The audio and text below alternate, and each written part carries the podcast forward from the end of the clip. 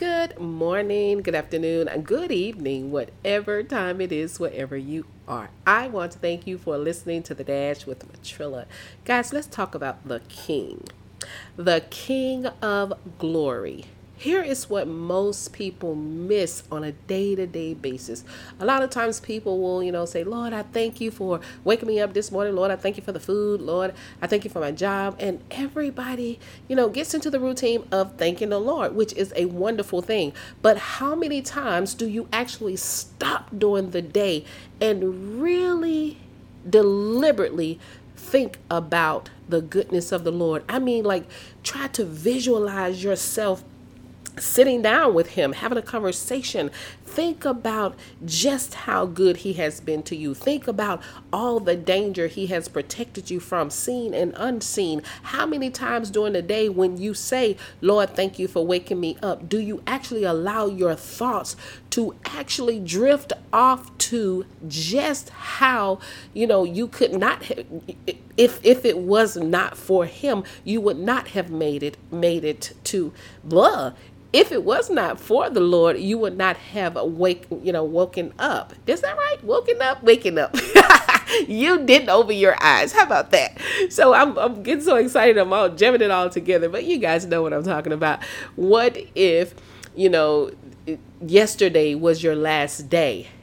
Or what if tomorrow is your last day? Nobody wants to think about that. But because, because, not because man says, but because the Bible teaches us that as sure as we live, we have to leave here. We have to die. Nobody wants to talk about that. But yet we will open our mouth and say, Thank you, Lord, for the material things that we can see. And, you know, we give him a, again a thank you for waking me up this morning. But when you say thank you for waking me up this morning, morning, what about the rest of the day do you plan to commit to Him? What about the rest of your day? Do you ask the Holy Spirit to show you how to live in that day so that you can glorify God? Do you ask the Holy Spirit to show you what you need to do in that day so you can get the benefits of that day for yourself? Because each day that God wakes us up, it provides a benefit for us, and not only for us, but for others who are connected to us or who we come in contact with. So it is good when you open your mouth and give give God thanks that you allow your mind to actually take that thank you serious and think about the goodness. Think about why you're thanking Him. And then on top of that, remember this the king is going to come back one day.